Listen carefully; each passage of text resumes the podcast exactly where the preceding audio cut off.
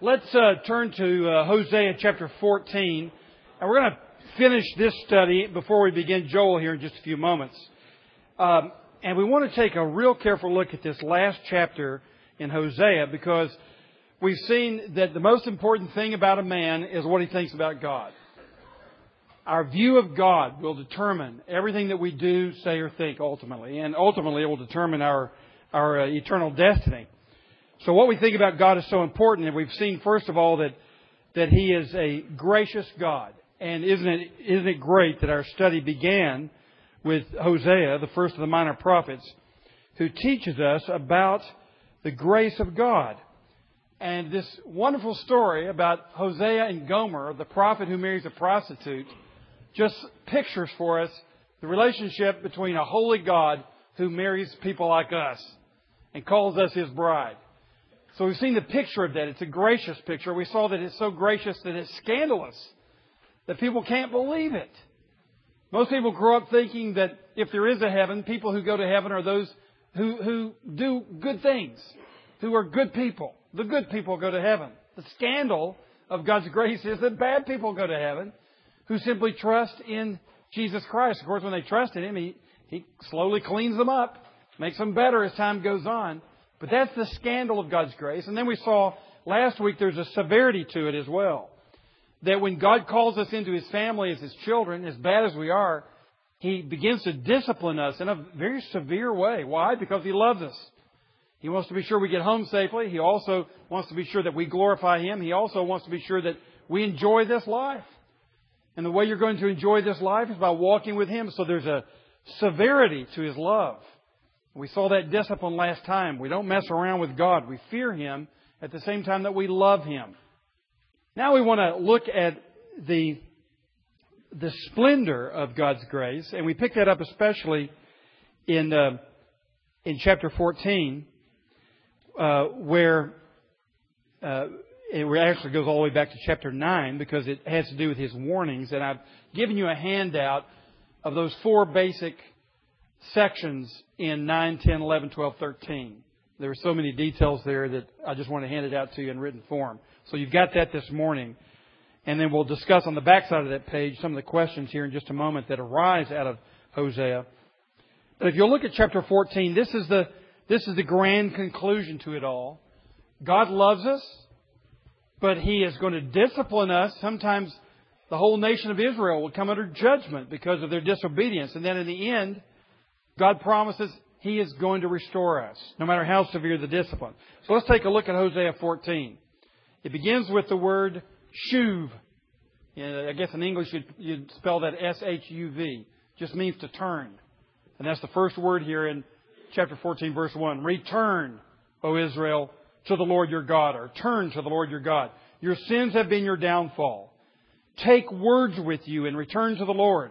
Say to him, Forgive all our sins and receive us graciously, that we may offer the fruit of our lips. Assyria cannot save us. We will not mount war horses. We will never again say, Our gods, to what our own hands have made. For in you, the fatherless, find compassion. All right, let's stop right there.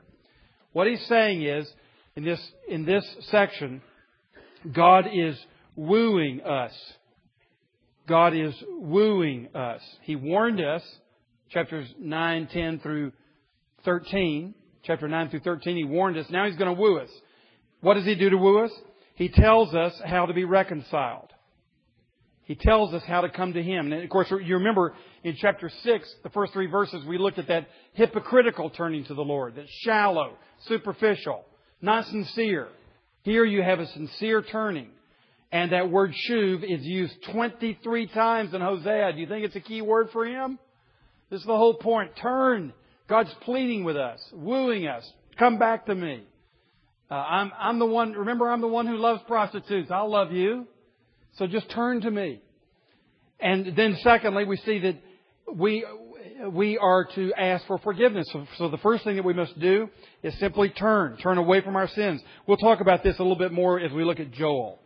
But basically what we're doing, we're walking a, a lifestyle this way, doing what we want to do for our own self-gratification, for our own self-promotion. We're involved in all kinds of things that satisfy us and please us. And what it means to become a follower of Christ, you just simply turn this way. Oh yes, you'll be tempted. You'll turn your head. Oh, sure, I want to leave that. I'm not sure I want. To. You'll have your moments, but basically, there's a basic turning in the trajectory of your life from going this direction to this direction, and then you simply ask for forgiveness. Notice in verse two, he says, "Take words with you." Isn't that a great way of putting it? Don't go speechless. Take some words with you when you turn to the Lord. And what words do you use? Well, you ask Him for forgiveness. He says in verse uh, 2, Forgive all our sins and receive us graciously. Lord, make your scandalous grace apply to me. Lord, this grand compassion that you have for sinners, this willingness you have to cancel our debts, cancel my debts. Just ask Him. Leave your finger in the Bible there and turn back to, to Psalm 51. Uh, and I'll give you the page number. It's page 857, 856. And this is a, just put a little marker there because we may turn back to Psalm 51 here in a moment. But notice the first verse. This is, this is a psalm that David wrote after he committed his whopper.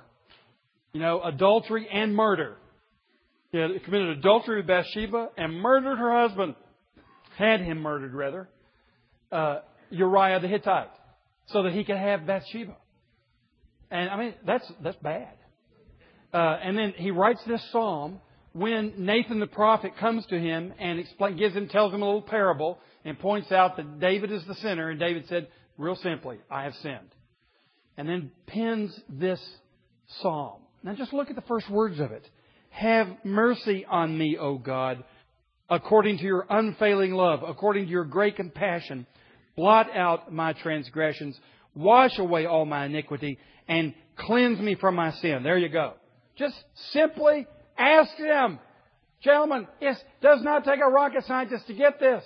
This is real simple, lower shelf stuff. You be bad, He be good. All you have to do is ask. And if you ask sincerely from your heart to cancel the sins in your life, all the punishment due you, just ask Him. He has never, in all of history, nor will He ever in the future, turn down one man who sincerely asks for forgiveness. Not one. Never turns them down. Now, there is such a thing as an insincere request. And we looked at that last time in chapter 6. But someone who sincerely asks Him is always heard because God is infinitely compassionate. So it just begins with take some words with you. Here, here are some words. Lord, please forgive my sins. There, I just gave you some words. Take those with you today and just go to the Lord. That's what Hosea says. Take some words with you and return to the Lord. not complicated theological words. You don't have to deliver a lecture on how much you know about Hosea or Joel or Amos or anybody. Just ask Him for forgiveness. Real simple.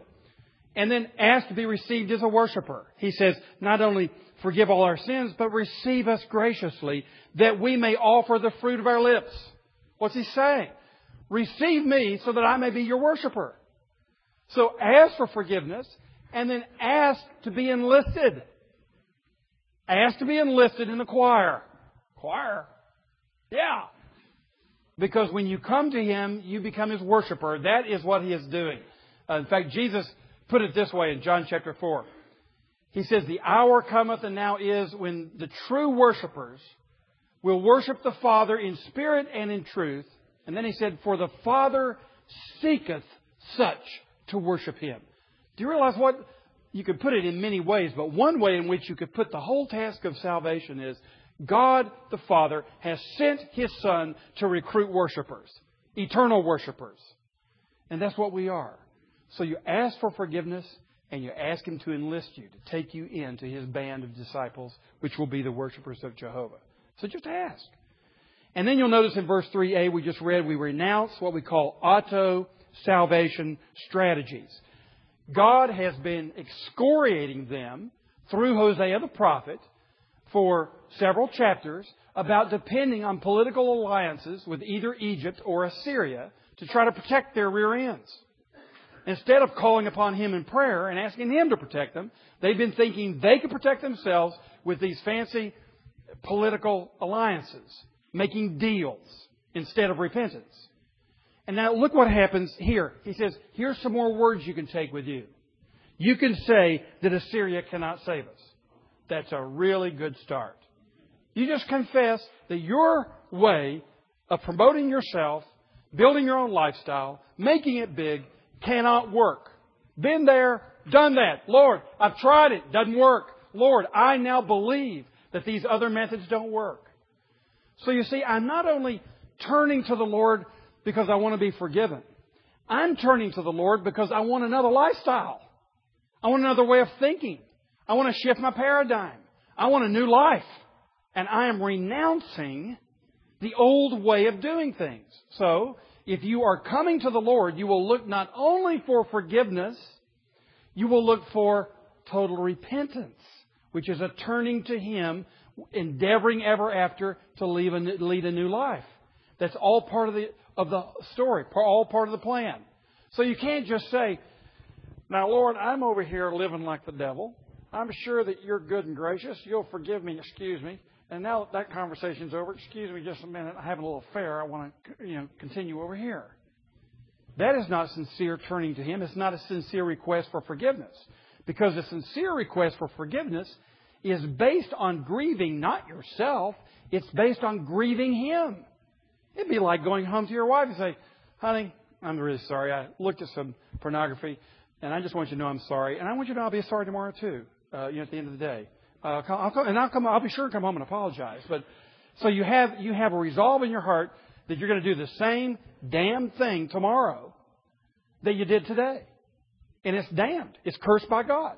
And you, you already resolve that you're going to go do it. That is not sincere repentance. Now, you can sincerely repent today and fall again tomorrow. But it's not because you intended to. This is subtle. But it has to do with the intentions of your heart. So you can see, take some words with you, ask to be forgiven, ask to be recruited and enlisted, and ask, or rather renounce your own strategies for saving yourself. Everybody has them. If you talk to anybody and ask them if they believe in heaven or hell, about 85% of the people will tell you they believe in heaven or hell. Then if you ask them about who's going to heaven or hell, and you give them a number of people, and I've seen studies done on this, uh, about 10 years ago, uh, there was a poll done. Do you believe that Bill Clinton's going to heaven? You believe that Hillary Clinton's going to heaven? You believe Billy Graham's going to heaven? Mother Teresa? And you could you could get all these people lined up, and you know you start from about 55 percent. You know you can get up about up to about 77 percent uh, based on who you name, that the people in this country think are going to heaven. You want to know who the number one person was who the people thought was going to heaven? Themselves! Beyond Mother Teresa, beyond Billy Graham, the numbers were in the 80%, high 80% for themselves. Everybody has an auto salvation strategy. Everybody has kind of worked this thing around so that whatever is required to get to heaven, that's what I'm doing. And so what I am doing is what is required to get to heaven. That's how our rebellious brains work. So if you ask somebody how to get to heaven, what they'll basically tell you is why they think they're going to heaven. And that will be their advice to you about how to get to heaven. So we've got to renounce all that crud that has to do with our own desire to promote ourselves and to relieve ourselves in our own consciences and turn to the living God who has revealed to us heaven and hell and how to get there. So renounce all this stuff that all of us are doing all the time. And then we renounce our idolatry, not only our strategies to be saved, where we say Assyria cannot save us, but then also say this to the Lord. We will never again say, our gods, to what our own hands have made. For in you the fatherless find compassion. So Lord, we will no longer say, my job is the most important thing in my life. We'll no longer say, my retirement account is my security. We'll no longer say, my looks is the most important thing to me, my body. We'll no longer say, my prestige in this community and what other people think of me is what I'm really going to live for. I will not bow down to those gods anymore. I will not put them on the top shelf. I will smash those idols and put the Lord on the top shelf. He will be my God. That's all involved in turning to the Lord. So, none of this cheap, superficial stuff where we just simply, oh, forgive me, Lord, and I'll come back next Sunday and pray the same prayer and you can forgive me again. I know, I know you like to do that, and I'm kind of enjoying it myself cleanses my conscience. I get to do what I want to do Monday through Saturday. And Sunday, I just pray this prayer of confession. It all works so nicely. You know, it's right there in the prayer book. You know, I just, no more of that. There's a total turning of the self to God. So that's what God is doing to woo us. He is telling us how to be reconciled. Now, notice, not only does He woo His people, but He wows His people. He warns us, He woos us, and He wows us. And let's look at, sounds like a dog, bow wow, something or another. Let's look at this now. Uh, verses 4 through 9. We'll finish up Hosea. He says, I will heal their waywardness and love them freely, for my anger has turned away from them. I will be like the dew to Israel. He will blossom like a lily, like a cedar of Lebanon. He will send down his roots. His young shoots will grow. His splendor will be like an olive tree. Thus we say the splendor of God's grace. His fragrance like a cedar of Lebanon. Men will dwell again in his shade. He will flourish like the grain. He will blossom like a vine, and his fame will be like the wine from Lebanon. O Ephraim, what more have I to do with idols? I will answer him and care for him. I'm like a green pine tree. Your fruitfulness comes from me. Who is wise? He will realize these things. Who is discerning? He will understand them. The ways of the Lord are right. The righteous walk in them, but the rebellious stumble in them. Okay, now the Lord's going to wow us with the splendor of His grace. He's going to show us in His kindness how to come to Him. He's basically saying, here's the ticket. You purchased a ticket. Here it is. This, this will get you on board. So He's shown us that in the first three verses. Now He's going to show us what He's going to do. After He shows us what we need to do to come to Him, He says, this is what I'm going to do when I restore you. The first thing is, He says, you will be healed. Out of God's love, you will be healed. A lot of people are wondering what this healing is like, but in verse 4 you see it. You'll be healed of your waywardness. You'll be healed of going astray. This is the only answer. You know, I'm, I'm like most of us. You know, at the beginning of every year, I've got my New Year's resolutions. I, I, do, I take advantage of a new year just like most of you do. And I will write them down in my book and so on. But you know, those resolutions by themselves don't do anything but just discourage me by about January the 15th. But if, if there's a relationship with the Lord and I know that I'm forgiven for all my failures, including breaking my own resolutions, and even more importantly, breaking His resolutions in the Scriptures, then I continue to come back to Him if I know that I'm forgiven. So if you're living in grace and forgiveness, you keep coming back to Him, and that's where your healing is, and that's what brings you off of your waywardness. Because you always know the door is open, you can come back to Him. And so it's self-condemnation that drives you away from the Lord. You're so ashamed you don't want to see Him again. But believing in His grace and love for you always brings you back to Him, which gets you on the path again. Most guys are being conquered by their sins because they can't talk about them. They can't own up to them. That's the number one problem among men. Just can't talk about it. Because of our sizable egos, we just can't deal with it. Because we have ourselves under condemnation. Once you're free from condemnation, you can find your own confidants, your own counselors, your own pastors and friends, and you can take people that are close to you and that you trust, and you can begin to talk about your life and your failures and the things you struggle with, and you begin, can begin to experience some freedom from these things. But it's living in the closet with the door locked, living, living this secret life that you're not willing to talk about because you can blame your mother and father. They shamed you when you were a little kid. You never could talk about failures or anything like that. But what it really is is your own doggone rebellion and your own self salvation strategy. And so what happens is we'll be healed when we come to Him because He'll open us up and we can talk and we can let the doctor go to work on us. You will be healed of your waywardness. You will prosper splendidly, verses 5 and 6 that we read. He will be like the dew to Israel. He will water us he will make us fruitful. He will make us grow. And that's exactly what happens when you sincerely walk with Jesus Christ. You can expect Him to take you in places you wouldn't go and give you strength you know you didn't know you had and give you experiences you never dreamt of and give you opportunities to serve that you never would have dreamed of on your own. He will take you and grow you up. It's one of the most magnificent things. Some guys don't realize this, that they're out there, they're th- they think they're prospering and growing and flourishing. They have no idea what it's like to follow Jesus Christ and really to experience development personal self development for the first time in their lives because they're being changed from the inside out. And only God's splendid grace, the grace of His gospel, can do that for you. And He will wow you, He will prosper you. And then you will protect others. It's interesting in verse 7, you will find that men will dwell in your shade. You say, I don't want men to dwell in my shade. I like dwelling in other people's shade. Not if you're following Christ. Because you, you begin to get really excited about taking on His ministry, His approach to this world, doing what He does. And you take great delight that you're able to help the poor. You take great delight that you're able to provide jobs for other people. That as you work hard and think creatively and expand your boundaries, that you're providing shade for a whole community. And that becomes very satisfying to you. As a, as a husband, you take great delight that you can protect your wife and provide for her. You take great delight that you can provide an environment for your children where they will flourish. And because you have the mind of Christ and you're thinking like He's thinking, and you find this, this really becomes your great joy. You are a servant to everyone around you.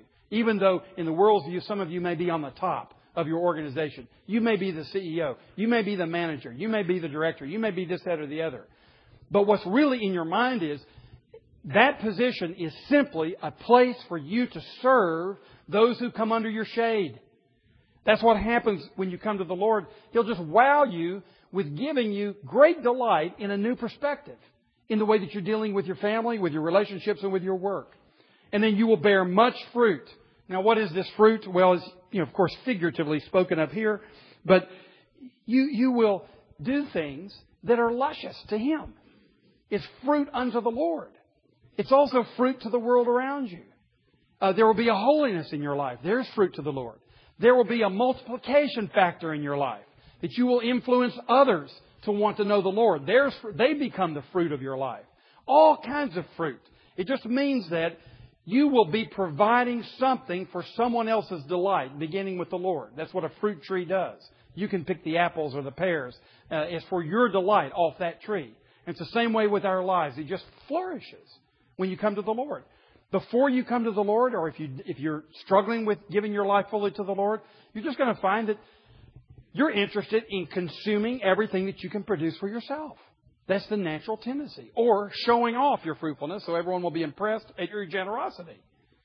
But not really giving fruit for others freely until you come to the Lord. You will know the ways of the Lord, verse 9. He says, Who is wise? He will realize these things. So when you come to the Lord, you will be the wise person. I didn't say you'd have more degrees than somebody else. I didn't say that you'd know history better than anybody else. I didn't say that you'd know all the philosophers of this world and be able to explain their uh, inner relationships like uh, nobody's business. I'm saying you'd be the wisest. What is a wise person? A wise person is one who knows the will of God. A wise person is the one who knows cause and effect. That if you do this, it's likely to lead to this. A wise person is the one who can see motive behind an act, who is discerning. A wise, you're given wisdom from the Lord. And James puts it, this, puts it this way. Does anyone want wisdom? Let him ask. We have not wisdom because we do not ask for it. Christ is the summation of wisdom. You take Christ into your soul. You take Christ into your mind. He will take the most uneducated person and they will have the wisdom of the ages. And some of you have had the delight of becoming Christians in time to rear your little toddlers in Christ. And you know what I'm saying when I tell you, those of you who are young fathers, to have your four year old give you the wisdom of Christ through just receiving Him or your 12 year old be able to give you a discerning comment or a suggestion or a piece of advice that just knocks your socks off. You know what I'm talking about. Wisdom is given to the children. Wisdom is given to the uneducated ditch digger. Wisdom is given simply to those who receive the Lord of wisdom into their hearts. That's the splendor of God's grace. That He will do for you things you could not possibly do for yourself with decades of higher education. He'll just simply give you wisdom. Now, if you'll look on the back of that, one of those sheets that we handed out, you will see some questions that we're suggesting uh, really ought to be asked And we're not going to look at all these, but I, I would look, love for you to look at a few of them. First of all, we ask the question,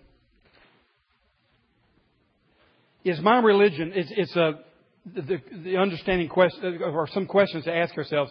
Do we understand the scandal of God's grace toward us? Is my religion based on my performance or His performance? Am I deeply and consistently motivated by God's grace? Or am I motivated by guilt or fear? Do I, and how can I test myself? One way you can test yourself, you see on that third question, under number one, do I consistently extend grace to others? If I'm judgmental, if I'm censorious, always censuring people, mostly critical of other people, aha, there's your hint. You probably are struggling with receiving God's graciousness toward you. You probably are thinking of Him as censuring and condemning you all the time. And you're just passing it on to others. Don't you see this in family generations?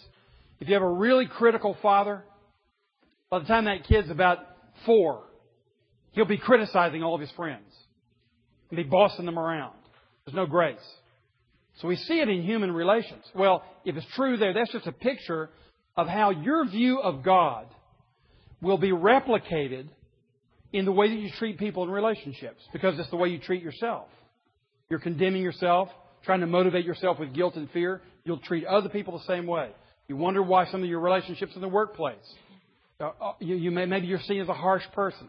Maybe you're, you're not approachable. Maybe you're not accessible. Maybe it's because you really have not enjoyed the relief of God's grace and all compassionate heart toward you, and you're having a hard time giving that to others. So that could be sort of a one of the evidences in your life as to whether you're really experiencing His grace. Those are some questions you can ask. On the second category, as we move away from the scandal of God's grace and ask ourselves some basic questions about the severity of God's grace toward us, ask these questions. Do I know God as He really is? Or have I created a God in my mind with whom I can get along? Have I created a God who will certainly take me to heaven based on my own terms, and therefore I just create him in my own image? Or have I really received the God who is? For example, people will speak of Jesus Christ with great admiration. 97% of the American populace says they admire Jesus. But do you realize who talked about hell more than any of the prophets in the scriptures? Jesus. And how many of those 97% embrace completely what he says about the severity of God's character? His holiness, His awesome power, and His judgments.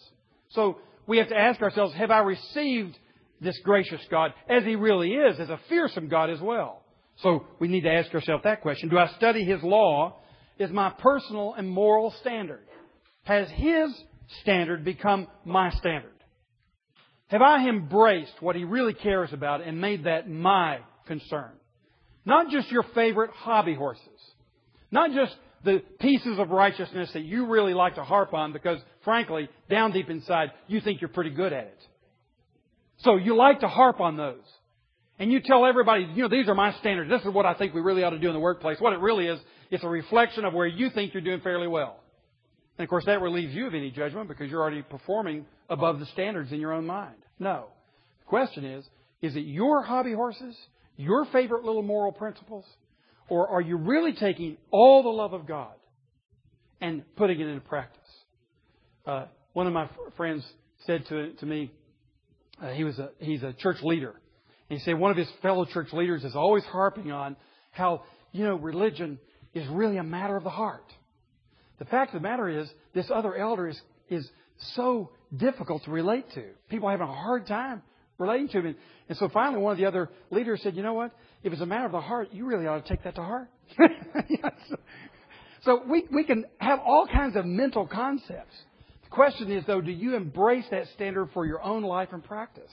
That's a question to ask about the severity of God's grace. And have I mastered, lastly, the combination of love and reverence? Do I come to God with both fear and gratitude? Do I come to Him with both love and reverence?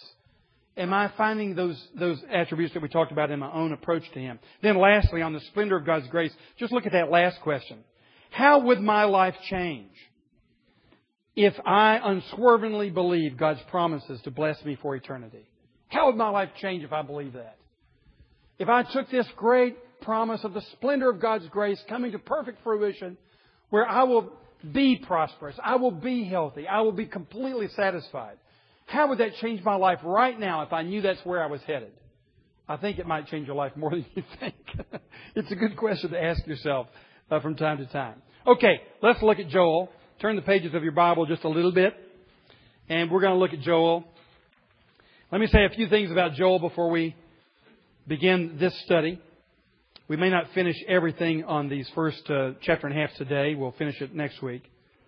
And by the way, two weeks from today, a friend of mine will be coming to speak to you, and uh, he is really a special communicator. His name is Gordon MacDonald. Some of you have his his books. Uh, um, Rocky, give me some of the titles here. Yeah, yeah, thank you. That's what I was trying to think of. Order, order, Ordering Your Private World, which is a fabulous book. He's written probably 20 of them. Uh, very fine Christian author. He's also the uh, chairman of World Relief, uh, which is a, an evangelical uh, relief and development agency. Uh, and he's a very fine communicator. He'll be here two weeks from today, and we've just let him talk about anything he wants to talk about. And he wants to talk about what his choice is to talk about how to develop resilience in your life as a man. And uh, I'll be getting the tape because I won't be here that morning, but you'll look forward to that. And I think his bio is either out there today or it will be out there next week. Okay, let's look at Joel, and you'll notice in the first verse we're just simply told the word of the Lord that came to Joel, son of Pethuel. Now, folks, that is all we know about Joel, right there. That's it. now, with Hosea, we know a few more things. We at least know the time of his prophecy. We know to whom he was writing. He was writing to the northern kingdom, you remember, to, to the northern kingdom of Israel. We know that it was before the Assyrian captivity of 722 BC because so much of the issues had to do with their trusting Assyria who was going to invade them. So we know that Joel was before that invasion. We also are told, I mean, uh, Hosea, and we were also told in Hosea the reigns of the kings under which he served. So we know a whole lot more about Hosea. We know a whole lot more about several of the prophets in the Bible, but there you have it on Joel. Uh, scholars have debated about what are the issues he's writing about, to whom is he writing, and when did he write. And it's anybody's guess. But I'm going to tell you what I think on this as I've done some reading on it. Uh, it seems to me that Joel is especially addressing the southern kingdom. And the reason is, let me give you several words that are used and the numbers of times that they're used, and this will make sense to you. He uses the word Zion, you know, which is the hill of the Lord in Jerusalem, seven times. He uses the word Jerusalem six times. He uses the word Judah, which is the southern kingdom, six times. So, although we don't know the date, this gives us a clear suggestion that one of Joel's key concerns is about Jerusalem, Judah, the southern kingdom. Now he's talking obviously as you if you've read Joel about some locusts which are foretelling the human locusts, the army that is going to be coming. And we don't know exactly, once again, when this period might be, but it seems likely to a number of scholars that I think I agree with that this would be immediately before the coming of one of the Babylonian invasions. You have the final one in 586, but you have an invasion in 587, you have an invasion in 597, I believe it is. There are basically three Babylonian invasions. And a good number of scholars believe that this is an immediately pre-exilic, you know, right before the exile in 586. So Joel could probably be dated in early 6th century BC. But surely, he is very interested in our understanding the meaning of an eternal perspective on history. He is very interested in our grasping the meaning of God's sovereignty over all of history and over all the nations, not just Judah.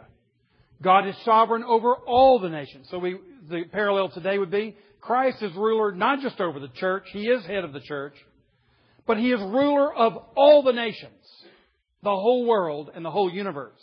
Joel is very concerned that the people of God grasp this, that our God is not a tribal deity. He is the sovereign Lord over all the nations. And every movement in history, every event of significance and insignificance is orchestrated by this Yahweh, the sovereign Lord. You will get in Joel five times this key concept the day of the Lord. The day of the Lord. What is the day of the Lord? Well, it was known in the East in that time. It was kind of legendary that a great sovereign ruler who was truly great could win a battle in one day by simply showing up.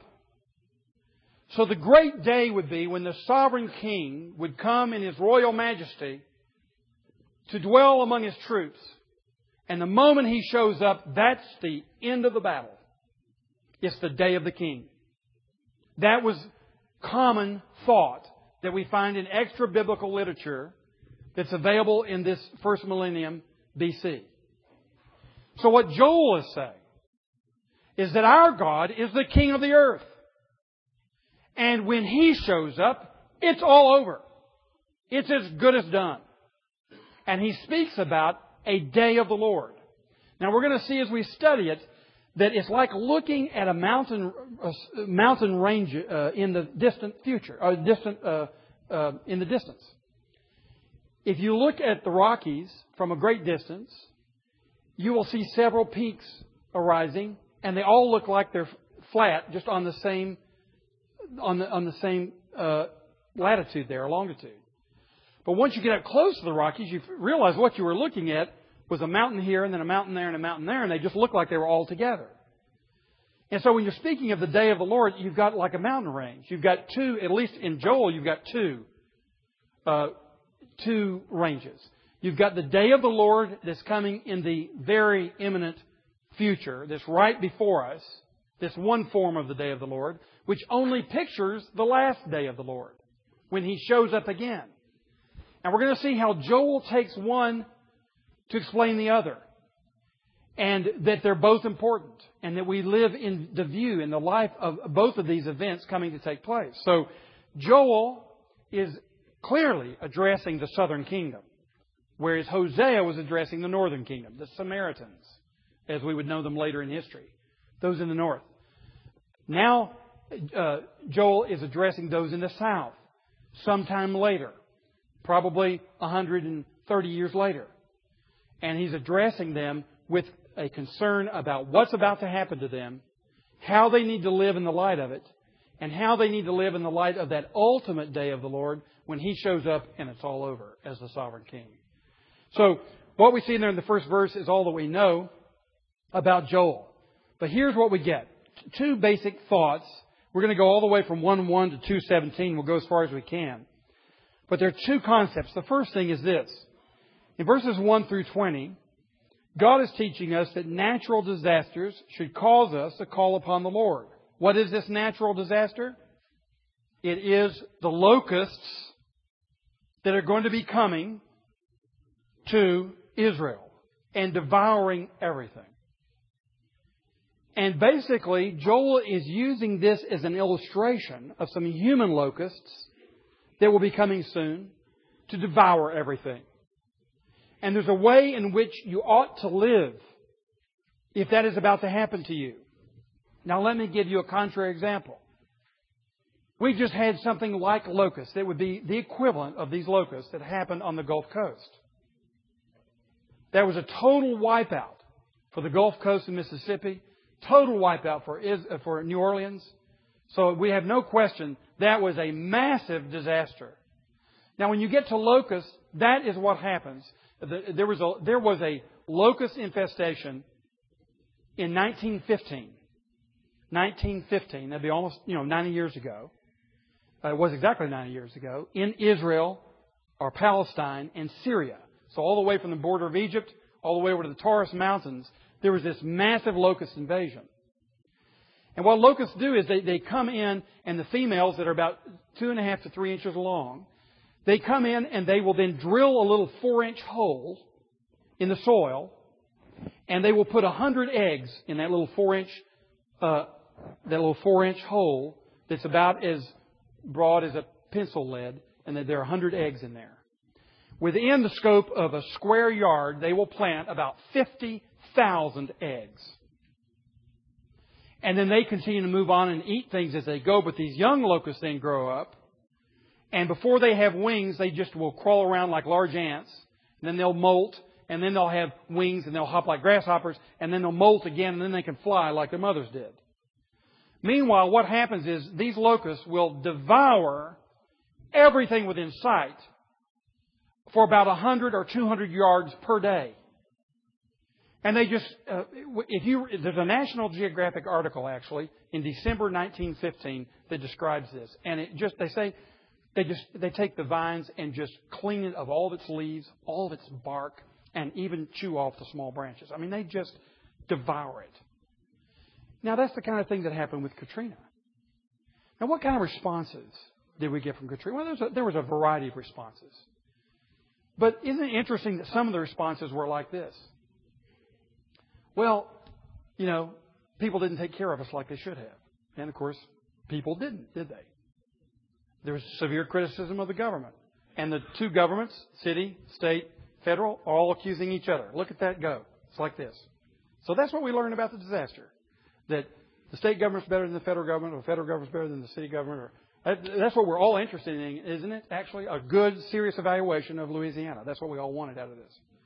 That's what we're getting. And uh, so we see that.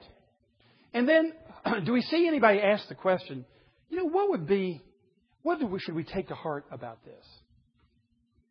Uh, should we, maybe the Gulf Coast shouldn't just be thriving on an economy based on ripping off the poor and the mathematically challenged maybe we ought to develop an economy that's based on something that's edifying, that really elevates people, and rather than taking advantage of them and their addictions. Maybe we ought to think about how to give them serious employment in a way that builds for the future. No one has, I haven't seen anything in the paper that even seriously questions. Maybe New Orleans could ask a few questions. I won't go into any great detail.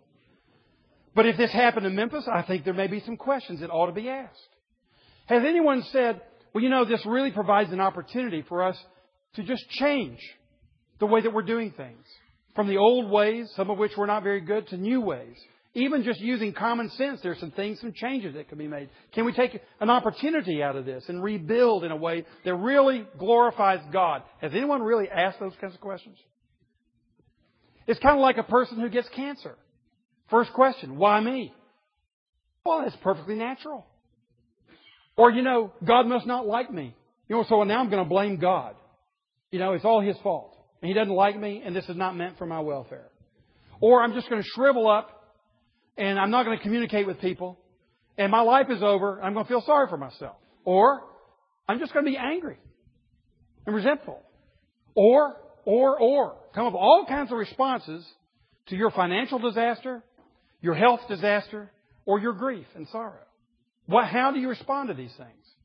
What Joel is showing us, of course, in Joel's case, he has a word from the Lord. We don't have a word from the Lord uh, specifically about what Katrina means, nor about what your difficulties mean.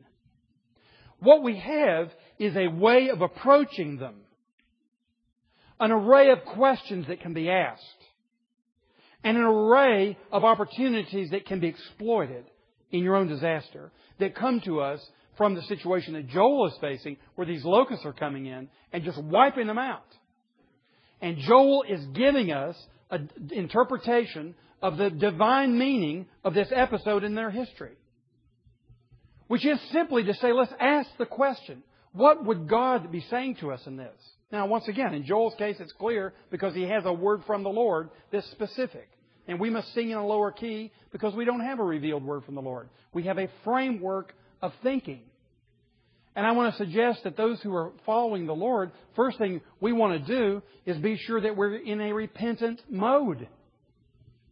This is, we talked about turning to the Lord in Hosea, 130 years before this. Same principle. When things are happening in your life, turn to the Lord. Don't turn to yourself. Ultimately, I'm going to beat this cancer. Yeah, okay. Beat it. Two years, five years, ten years, thirty years. Okay, great job. Then it's over. You lost again. You are not going to beat cancer. You're not going to beat death. Now you can beat self-pity. You can beat giving up. You can beat being angry and bitter. But you can't beat death. It's going to get your body in the end. Now you beat it eternally, don't you? So we can say, where is your victory, O grave? Where is your victory, O death? We stare death in the jaws and we, we tell them where to go because of eternity. But in this life, you're not, you're not going to beat it. So what do you do? You repent. You'll turn to the Lord. That's the whole point of a disaster. And, and it's just unfortunate as I look at these disasters in front of us and I see we're missing all kinds of opportunities in our own personal disasters, just like this country is missing an opportunity with a natural disaster. Certainly, a natural disaster, what we've seen is a massive response from many people to show compassion. Wonderful. That's great. That's what I'm talking about. There's repentance. Instead of saying, you know, these people probably deserved it, we say, you know, the one who really deserved it is right here in Poplar and Goodlett sitting in his office. You know, he's the one who should have been hit by Katrina. And that's, that's the view of someone who's in a repentant mode that I'm the one who should have experienced a disaster. Now, my role is to love and have the same compassion upon them that God does. And that's the reason that people are giving. That's the positive side of the response to disaster. There is uh, an example of someone who's turning to the Lord and say, Lord, what do you want me to do? But there's also a view when disaster is happening to you, you need to look to Him and repent. I have a friend whose wife, in February, was diagnosed uh, you physicians correct me if I'm wrong on this, but it's acute myelogenous leukemia, which just for those of us who don't know medicine, that's bad. It's real rapidly growing, very aggressive leukemia, and the numbers don't look so good when you get it.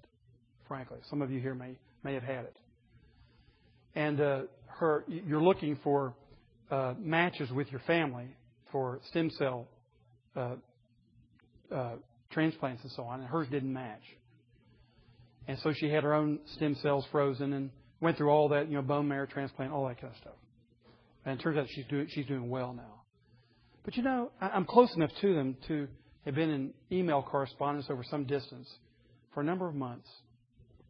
And I, I wish I could just, just unfold their lives for you over these past nine months, uh, eight months, of how God has just graciously dealt with them brought their family, which is already a good family, closer together, given them a deeper love and appreciation for each other. One of the children of, of the mother changed her work lifestyle, and after she did so, to be able to help her mother, she realized, you know, she was too busy anyway. And now she's devoting more time to her family. And her son, who loves his mother, has understood more deeply than ever how much he loves his mother. And all of them have learned that you cannot control this that there's no, you can't get making a political alliance to create, you know, your own security. You're, you're, you're vulnerable. You're, you're open before this world of disasters. You need the Lord. And how they've all, their hearts have just been drawn closer and closer to the Lord. And how the Lord has used them to witness over and over again at every difficult moment when the white blood count was just soaring into the tens of thousands, when the siblings' uh, matches were not there. With all the low points, all the difficulties, how they just confidently and joyfully continue to move through it. Why? They have an eternal perspective. And this is the point we're going to deal with in Joel. There are really two things that we're dealing with so far. Number one, in Hosea, the most important thing about a man is what you think about God. And the most important thing to know about God is His grace. And secondly, you've got to have an eternal perspective on your life in order to live this life in, this, in these days. If you've got your life strategy contained to three score and ten, you cannot live this life the way it's meant to be lived. You've got to live your life in the scope of eternity. And when you look, for example, in Paul's instructions about how to live a holy life in Colossians 3, the first thing he addresses in Colossians 3 is to be heavenly minded. You've got to stretch your perspective way out there. And then the disasters that are occurring to you are not final disasters. They're not ultimate disasters. They're part of God's shaping and molding us to get us and the others that He loves ready for a place He's prepared for us. There's a grand scheme here. And what Joel is trying to do with, with his hearers, and we'll pick up on this next week, he's trying to show them that whether it's locusts, or whether it's the Babylonians who are the human locusts who will come in and invade, or whether it's the final day of the Lord when Jesus Christ comes in all of His glory, we see beyond all those things to a grander picture. So that ultimately, no, no one likes to have locusts in their backyard. No one likes to have drought. No one likes to be broke. No one likes to be bankrupt. No one likes to have cancer. No one likes to be bereaved. But when we have an eternal perspective, the Lord lifts up our vision to see bigger things, and therefore He will use us powerfully in the midst of a disaster. And that's what He's doing with Joel. Joel's got it. Therefore, he's able to rise up when the locusts are invading and say, Let me give you a word from the Lord on this. And he's able to interpret. And do you realize the followers of Christ, the followers of Jehovah, are meant to be the interpreters of what's going on around us? Instead of squabbling with each other, or feeling sorry for ourselves, or judging other people, or withdrawing, or just trying to protect ourselves. No, we rise up and we interpret and we serve. That's what Joel is doing. That's what he's calling upon us to do. And the first thing that we'll see next time is that when these things happen, the first thing we ought to be thinking about is not out of a sense of being condemned, low self esteem, being ashamed, none of that. But Lord, as your beloved Son, what do you want to do with me in this? And that would be the question for us to ask here when Katrina hits in New Orleans. Lord, as your beloved Son, what, what do you want to do with me? How do you want me to respond? Or when disaster happens to me, Lord, what's my next step to honor you? What is it you want to teach me? How can I rebuild in a way that really glorifies you and sets forth your attributes of love and mercy and compassion? This is what the meaning of tragedies are for those who have the eternal perspective. We'll pick that up next time. Let us pray. Father, we thank you so much for the prophets and your voice that is spoken through them to us in our own day. Father, our prayer continues to be that you'll make us the prophets of our day, as you promise, even in the prophecy of Joel, that the Spirit will be poured out upon sons and daughters. The Spirit will be poured out upon old men who will be visionaries and young men who will boldly stand up and see things that no one else can see because it comes from the Lord. There will be a day of great visioning and great repentance. Lord, help us to be the prophets of our day. Help us to find our voice as we leave here to serve in a day of much hurt, much difficulty, much tragedy. Help us to see your hand and your sovereign kindness over all the earth. We pray in Jesus' name. Amen. Lord bless you.